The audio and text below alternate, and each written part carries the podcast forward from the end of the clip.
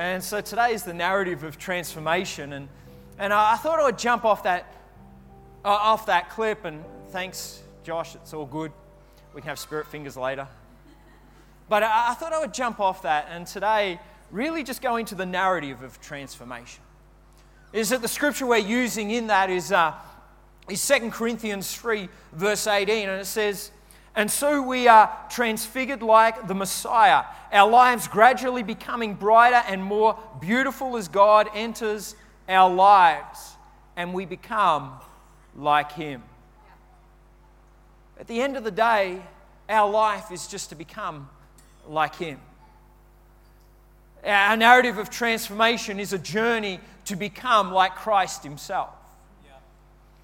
And this morning, I want to have a quick look at this and really just go through it. And I really want to just have a look at Joshua in this moment. Is that I believe that in this time, the narrative of transformation starts with an individual, but in turn can transform a nation. It starts with an individual, but can transform a nation. Is that I believe this, that if the devil can get us sidetracked from our focus on God, then he stops the transformation taking place within our life. The world will draw us our attention away from Him and highlight what is going on in order to stop us from becoming all that Christ has called us to be. And I look at this and I believe as a family man is that it becomes first, and if we are to see transformation take place in our family life, it first must take place in us. It must take place in the non-negotiables, the milestones, the things that we put within inside our own life. And so today I want to have a look just at the life of Joseph, or the life of Joshua, but not the life of Joshua, a statement that he makes. And I used this statement last week when we were dedicating Josh and Bonnie's young one, is that Joshua makes this statement and he says, "As for me and my house, we will serve the Lord." If you look at Joshua 24, verse 14, it says, "Now therefore fear the Lord, serve Him in sincerity and in truth, and put away the gods which your fathers served on the other side of the river in Egypt. Serve the Lord, and if it seems evil to you to serve the Lord, choose for yourself this day whom you will serve, whether the gods which your fathers served that were on the other side of the river, or the gods of the Amorites, in whose land you dwell. But as for me and my house, we will serve the Lord." And so the people answered and said, "Far be it from us that we shall forsake the Lord to serve other gods." For me and my house, we will serve the Lord. I love this because really it's a statement that he's making. It's a statement that is backed with non-negotiables. Is that I believe in our life is that when we come into a relationship with God, we actually have to put non-negotiables in place. We actually have to come to a place where it's like, you know what, no, God has called me, God has destined me, God has chosen me, I've chosen God, and okay, right now I need to put non-negotiables in place. If I'm going to be all that God has called me to be, if my family is going to go where He has called us to go, and for Joshua, his family, his nation was called to go into the promised land, he had to come up with non-negotiables in his life. Yeah. I look at the life of Pete and Davina. I need a drink of water. Excuse it. But I look at their life. And in their life, they've had non-negotiables put in place. To last 28 years of marriage, there has to be non-negotiables. There has to be a lot of non-negotiables. Men, listen right there. Non-negotiables in place. And so Joshua had come to this place where he had to stand up in front of the people. For some of us, we have to stand up in front of family members and say, listen, this is who we are as a family. This is what we've chosen to do. Yeah. Yeah. And so Joshua is here. He makes this statement. As for me and my house, we will serve the Lord. An immovable conviction. It's a revelation. Revelation shapes the way you live your life and the decisions that you make. But you look at that statement, the first part of this statement, he says, for me. As for me. He makes that statement. That statement is a personal statement. Yeah. It's a resolve, it's a conviction that he's made in his own life. Yeah. Is that each and every one of us have to have a personal conviction of who God is. This only comes through revelation. It keeps you anchored in times of trial, those revelations. It's a conviction. I went into the kindergarten the other day, and I think I shared this a few weeks ago, is that they asked us to write something about our kids in a book. They had a photo, and I think they're going to give the photo to all the parents at the end of, kindy, when they come out at the end of the year. You know how you get that report with all these photos? And they said, could you write down something that describes your kid? And this was Jesse, and I wrote down strong-willed. And she looks at me like, he's cuddly, he's loving, he's beautiful. Like, yeah, to you he is. Like, get this, if he doesn't sleep, he's 2 years old. If he doesn't sleep, he has the teachers rubbing his feet.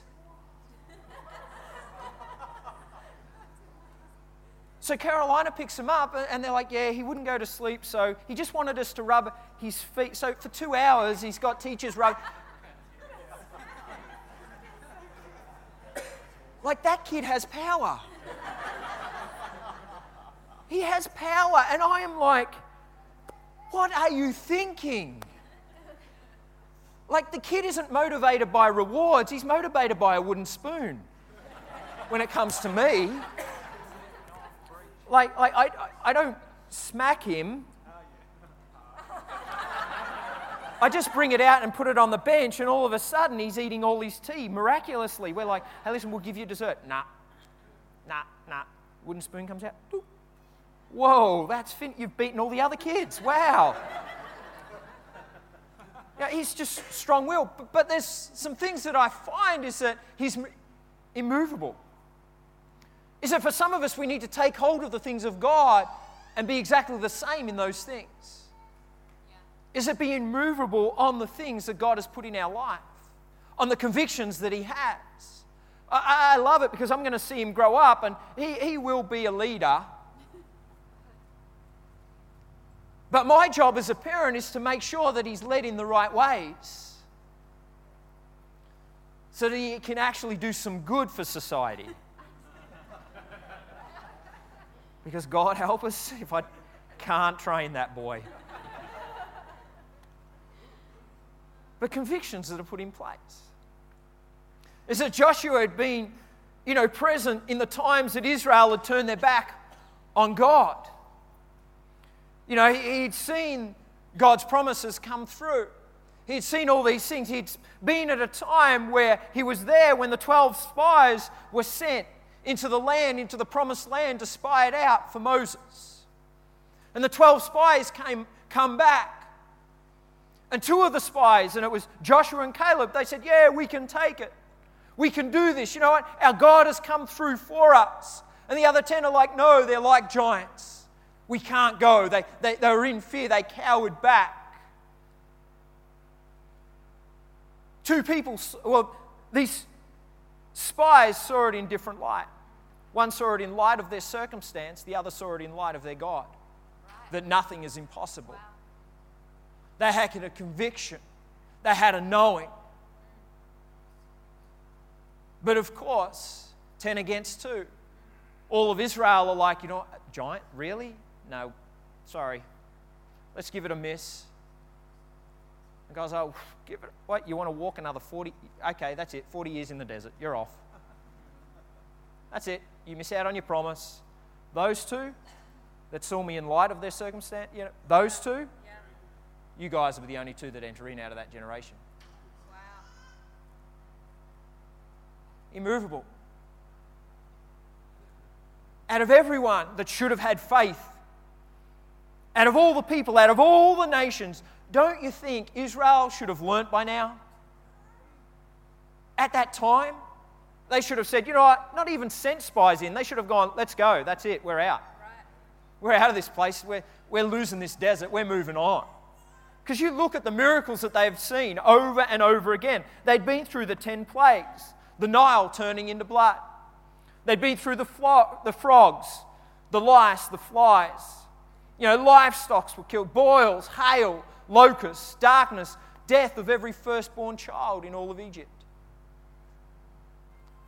And they'd seen the blood of the Lamb that had saved theirs. But yet somehow they'd lost the revelation. Somehow they'd lost this tenacity to believe. God leads them out of Egypt. He leads them out with a pillar of cloud by day and a pillar of fire by night. He parts the Red Sea, they walk through. All of a sudden, they have bread falling from heaven. They hit a staff on a rock, and water flows. The provision of God is there, the miraculous power of God is there. But yet, somehow, when it comes to entering into the promise, they can't move through. They can't go any further. I've seen many people receive healing. I've seen many people healed of great things, but it's still not believing God. Yet still not believed in God. Shouldn't they have had the most faith? Shouldn't they have had a revelation of who God was to them?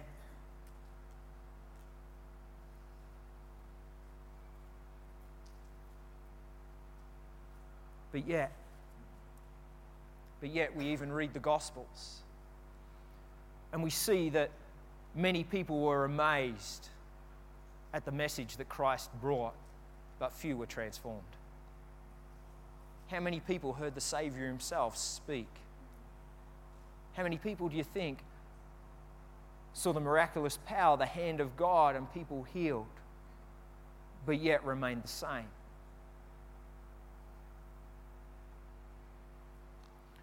One of my favourite verses is Proverbs 3, 5 and 6. It's to trust in the Lord with all your heart and lean not on your own understanding. In all your ways acknowledge Him and He will direct your paths. Personally, I don't know what circumstance you're in right now, but can you just lean on Him? Wow. Yeah. Right. Can you just lean on Him? Can you just trust Him? For some of us, we need to just step back and we've tried to understand the situation ourselves. We've tried to look at it through natural eyes, and through natural eyes, it is impossible. Yeah. But how about you take a step back and start to look at it through God's eyes? Yeah. Start to look at the circumstance through in light of who your God is and not what your situation is. It's personal. As for me, Joshua, it was personal. It was very personal because he'd been walking around in the desert because someone else didn't believe with him. Wow. I reckon in the 24th chapter when he wrote this, he was upset. He was like, Israel, you know what, you're not robbing me anymore. Wow. This is another generation. Let's not look at your parents. Let's not walk around this desert any longer. We're moving out of here. And if you want to move back in there, you go for it. But me and my family, that's it. We're out of here. We're sick of leading you. Well, that's not me, sorry. But I reckon he would have been ticked. It's like that moment that you're telling your child, don't do that, don't do that. You know, how many times do you have to say, don't do that?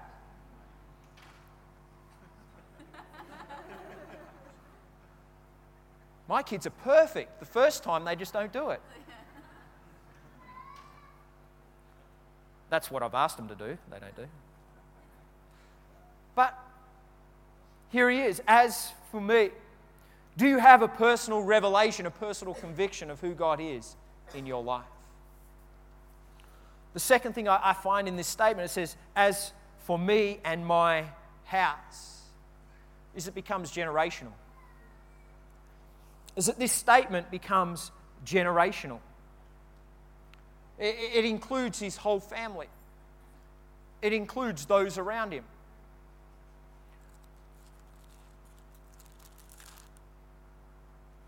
I've been reading a book by Chuck Swindoll, and it's a book about David. And he writes this scenario, or this bit of history about, in 1809, about Napoleon going through Austria and taking over Europe. And it's the start of his campaign, and he's going through, and he's taking through, you know, all the cities, and armies are falling, and he's the great military leader of the day. And he makes this statement that everyone is so focused upon that moment. Everyone is so focused upon the destruction, upon, you know, will he take the whole world by storm, that they actually forget about the babies in the cribs. They forget about the babies being changed in diapers. They forget about the next generation, basically. And he was saying is that sometimes most of us at this time, you know, we focus on the things out. We focus on fear. We focus on what is happening, world events. And right now, in world events, right now, some of us, we're focused on terrorism. Others, we're focused on recession. Others, we're focused on this, that, and whatnot. And somehow, we're focused on all these things. This is all that is consuming us, that we actually forget about what's in our hand. Wow. And he makes this statement in 1809, that the very same year that Napoleon is sweeping through, there are babies being born. And he makes a list of these babies. And these babies are like William Gladstone, Oliver Wendell Holmes, Charles Robert Darwin. Sound familiar? Alfred Tennyson, Robert Charles Winthorpe. And in a little log cabin, born to an illiterate labourer and his wife, Abraham Lincoln came into the world. Is that nobody cared about the nobodies while Napoleon was moving through Austria? The lives of statesmen, writers, and thinkers were born. These are the men that have come to shape the society in which we live. So good. Those are the men today that shape where we are today. There is not a life of a person alive today that has not been touched in some way by the lives of these men. Nobody noticed. They were men that have shaped history to this day. My thing is here. For me and my house, some of us need to come back and think about the house. Come back and look what's in your hand. Come back and look into the eyes of the young one that you're holding. As for me and my house. For some of us here, we just need to stop scaring the kids. Well, I don't know what the world's going to look like when you grow up. Maybe there might not be a world. For some of us, we need to step out of the fear and start to live in hope and faith. That God will come through. That these issues are still the same. It hasn't changed. The world hasn't changed. God is still God. He is still on the throne. For me and my house. Mother Teresa said this, "What can you do to promote world peace? Go home and love your family. Go home and love your family. As for me and my house." Hebrews 11, 7. It says, "By faith, being divinely warned of things not yet seen, moved with godly fear, prepared an ark for the saving of his household, by which he condemned the world and became heir of righteousness, which is according to faith. This is God talking to Noah. Again, the same thing here is that prepare an ark for the saving of his household. Again, God talks about household. Again, he says to a man of God, think about the next generation. Think about your household. Come on, you need to do this in order to save yourself, in order to save your household, in order for me to come through. You know, God commands him to build a boat. This boat is 450 feet long, 75 feet wide, 45 feet high, and then fill it with two of every animal. Like, imagine having a dream or God telling you to do that. Imagine going telling your family then. For Noah, he had to have a conviction. He had to have this thing, no, God has told me to do this. God has told me to do this. God has told me to build this because it's going to save our household, because it's going to be a benefit to our household. 120 years later, finished. I could probably convince my kids to come on a journey and build an ark. But if it's going to take 120 years, who knows? You're going to have young adult boys, young adult girls. They're going to get married. Like, how hard is it going to be? How much doubt do you think came into their minds?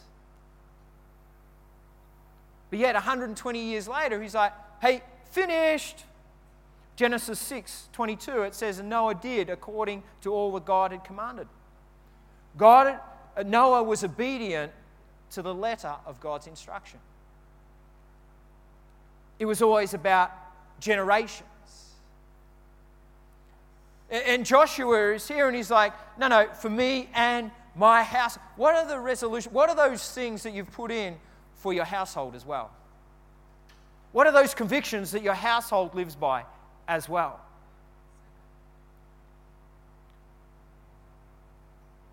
Let me put it this way. Some practical steps. So, Carolina and I got married, which is a miracle in itself. Then we had kids, which was another miracle. But as soon as we got married, we had to decide, okay, this is what I said. What is our household going to look like? What are we going to have non-negotiables on? What are those things in place that are we going to put in that are things that we just don't move on? What are those family traditions that we're going to take from her parents and take from my parents? You know, because when you get married, it's like this. It's like, you know what? I'm not taking any of that stuff. But then you realize, no, actually, I probably need some of those rocks. I need some of those convictions. And so for us, it was like, okay, what family traditions do we do? Well, okay, we do Christmas. One of our family traditions we took from her family was that we would walk the streets of Christmas Eve looking for Santa flying across on different houses with the kids. And Judgish would walk behind with a little bell and be like, I heard a reindeer. And we would look. That would be a family. And some people are like, well, you shouldn't believe in Santa. Well, it's all good. Santa will get over it. But that's a tradition because it's building memories. Another thing is we go to church Christmas Day. It's just a non-negotiable. Why? Because Christmas is about Jesus, our Savior, being born. So as a family, we move on, and that's a non-negotiable. So we have Christmas Eve. Then it comes to Easter. Easter is another non-negotiable where we will sit round. We will have a meal together. We'll break bread. We'll have communion. And as we go to different families and whatnot, again, we break the bread. We have communion. There's one I'm trying to get out of, which is a Polish thing where they eat beetroot soup.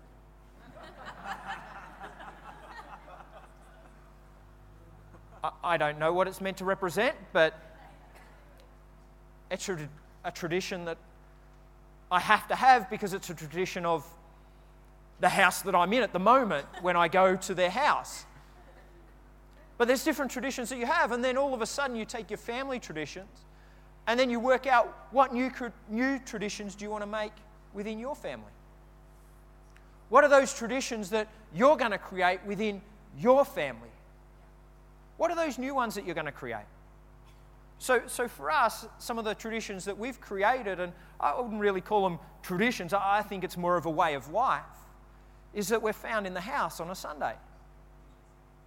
Is it's just something that we do. As if we don't go to church, the kids are like, what's going on? What's happened? You know, they question, oh, don't you believe in God anymore? No, we just can't make it because we're on a plane or something, you know. But there's a tradition. Well, one of the non-negotiables is that we just pray with our kids every night. Is that they know that they're going to get prayed for every night. And if we don't, we hear about it. It's reading books. We have those certain traditions that we put in place.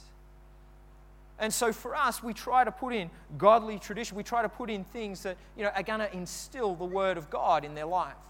They're going to instill non-negotiables in their life.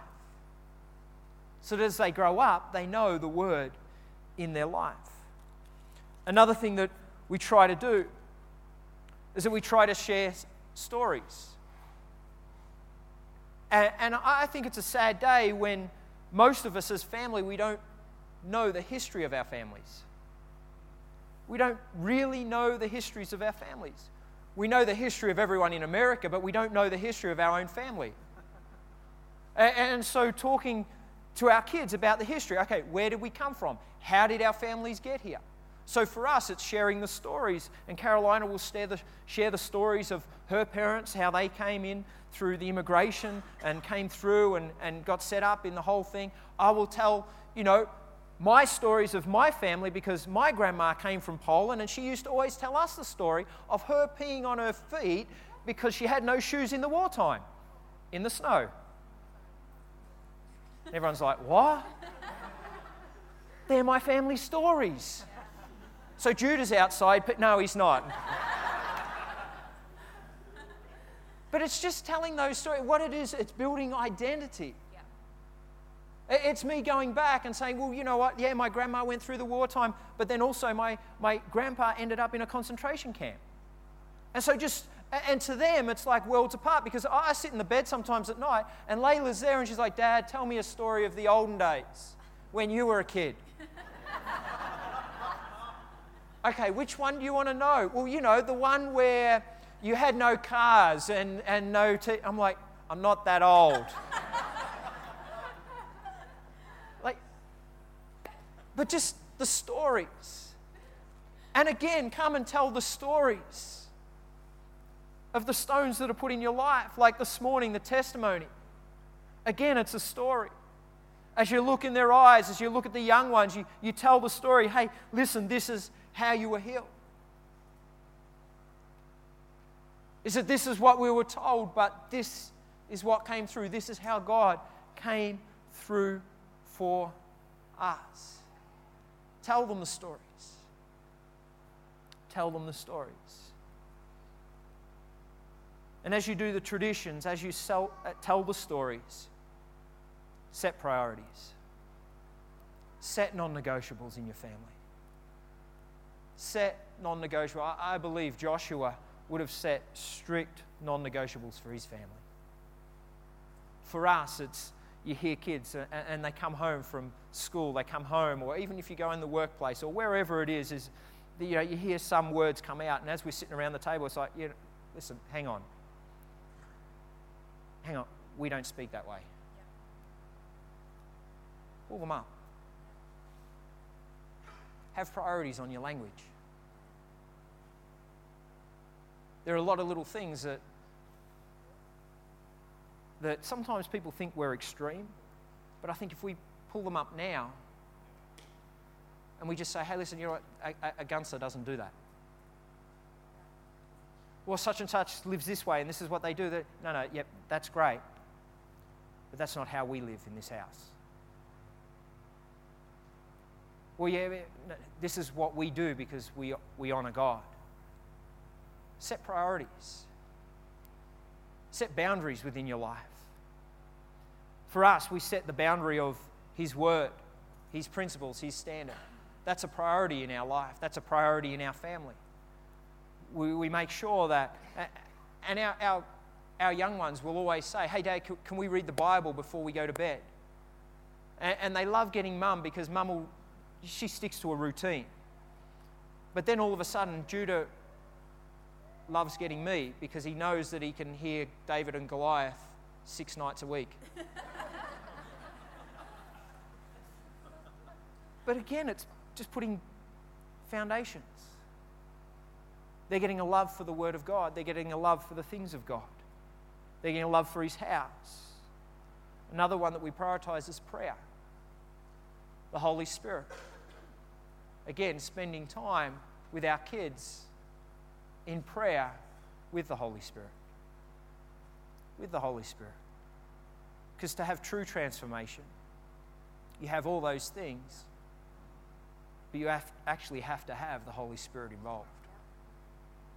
You actually have to have God involved, and we prioritize the presence of God. As for me and my house, it becomes generational. And then the last bit is, as for me and my house, we will serve the Lord. We will serve the Lord. We will. I love that, we will. We will. When we come into the house on a Sunday, for us is that our house will serve the Lord. Is that Myra and Layla, they don't come to just do kids' church. They come to serve the Lord. When they go to school, they just don't go to school because they're going to school to get an education. They go to school, and this is what we train them with. They go to school so they can be someone else's answer.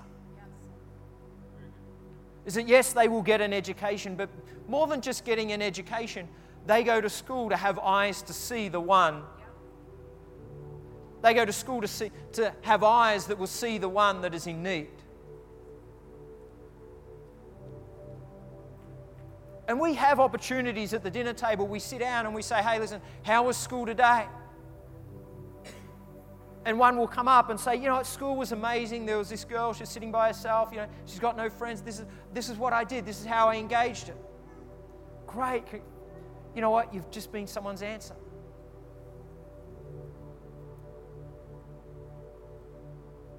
One of our young boys comes home from school as well. You can guess who that is.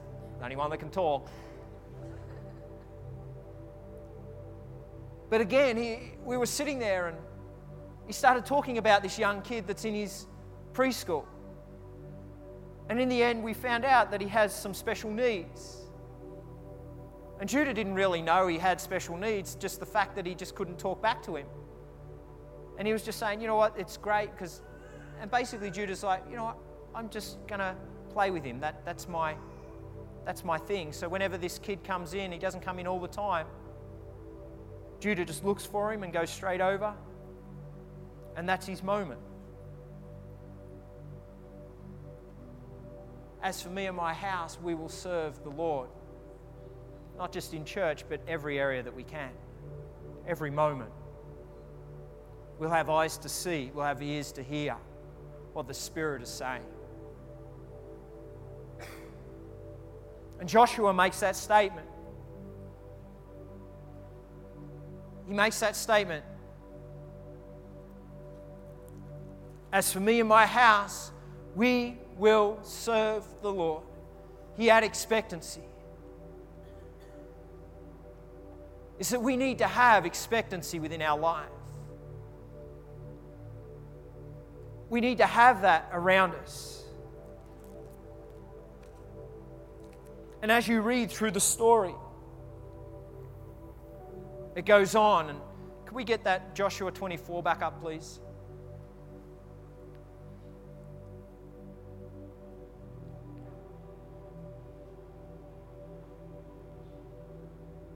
But as for me and my house, we will serve the Lord. And so the people answered and said, "Far be it from us that we should forsake the Lord to serve other gods." What I find is that when you take a stand with your family, those around you take a stand as well.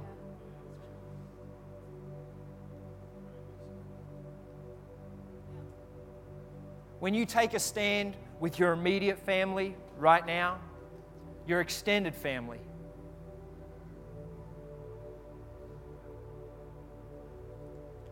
when you take a stand with your family in some sort of community, the immediate community,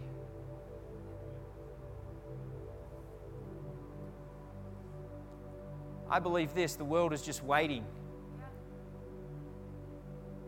for people with conviction, for people with non-negotiables just to take a stand and make that statement, "As for me and my house, we will serve the Lord." And as you do, watch the response. Watch the response. And for us, as we've taken that stand, we've seen family members saved. We've seen friends saved. We've seen the narrative of transformation take place in individual lives around us, through the Holy Spirit being present, through God moving, but just having a conviction, for me and my house. Father God, I thank you that you've called us to a place where we choose who we serve. As you call each and every one of us to a place of choosing. And today, Father God, I pray that the households in this place will choose you today, will choose to serve you all the days of their life. Lord God, that will have a conviction that you are the only way, that you are the King of Kings. And today, Father, I pray that you give us eyes to see on how we can serve, ears to hear so when you speak, we can go. Today, Spirit of God, come and rest in our lives. Move through us and in us so that we can see transformation come in those around us. In Jesus' mighty name. Just as heads bowed, eyes are closed, I want to give an invitation to know Jesus Christ this morning. To know God. To come into a relationship with the Creator. And I don't know where you're all at. I don't know whether you have a relationship with God. But it actually just comes to a choice. It comes out of a choice of just saying, "Hey, I want to know God." Just believing and saying, "God, I believe in you now. I want a relationship with you." And this morning, if you want that choice, if you want to say, "Hey God, this morning I want to know you. This morning I want to walk with you. I would love to pray with you." And just so I know who I'm praying with, I would love for you just to slip your hand up just quickly. Just as I look across, thank you up the back. Thank you, mate.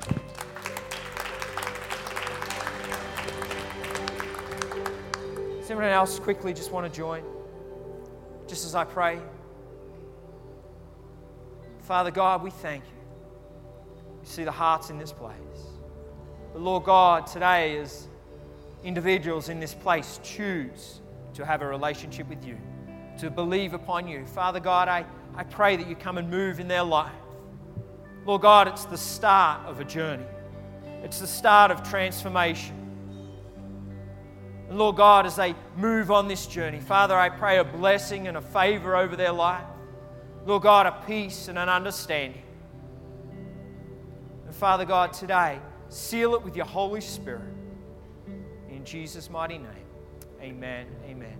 Come on, let's give him a hand.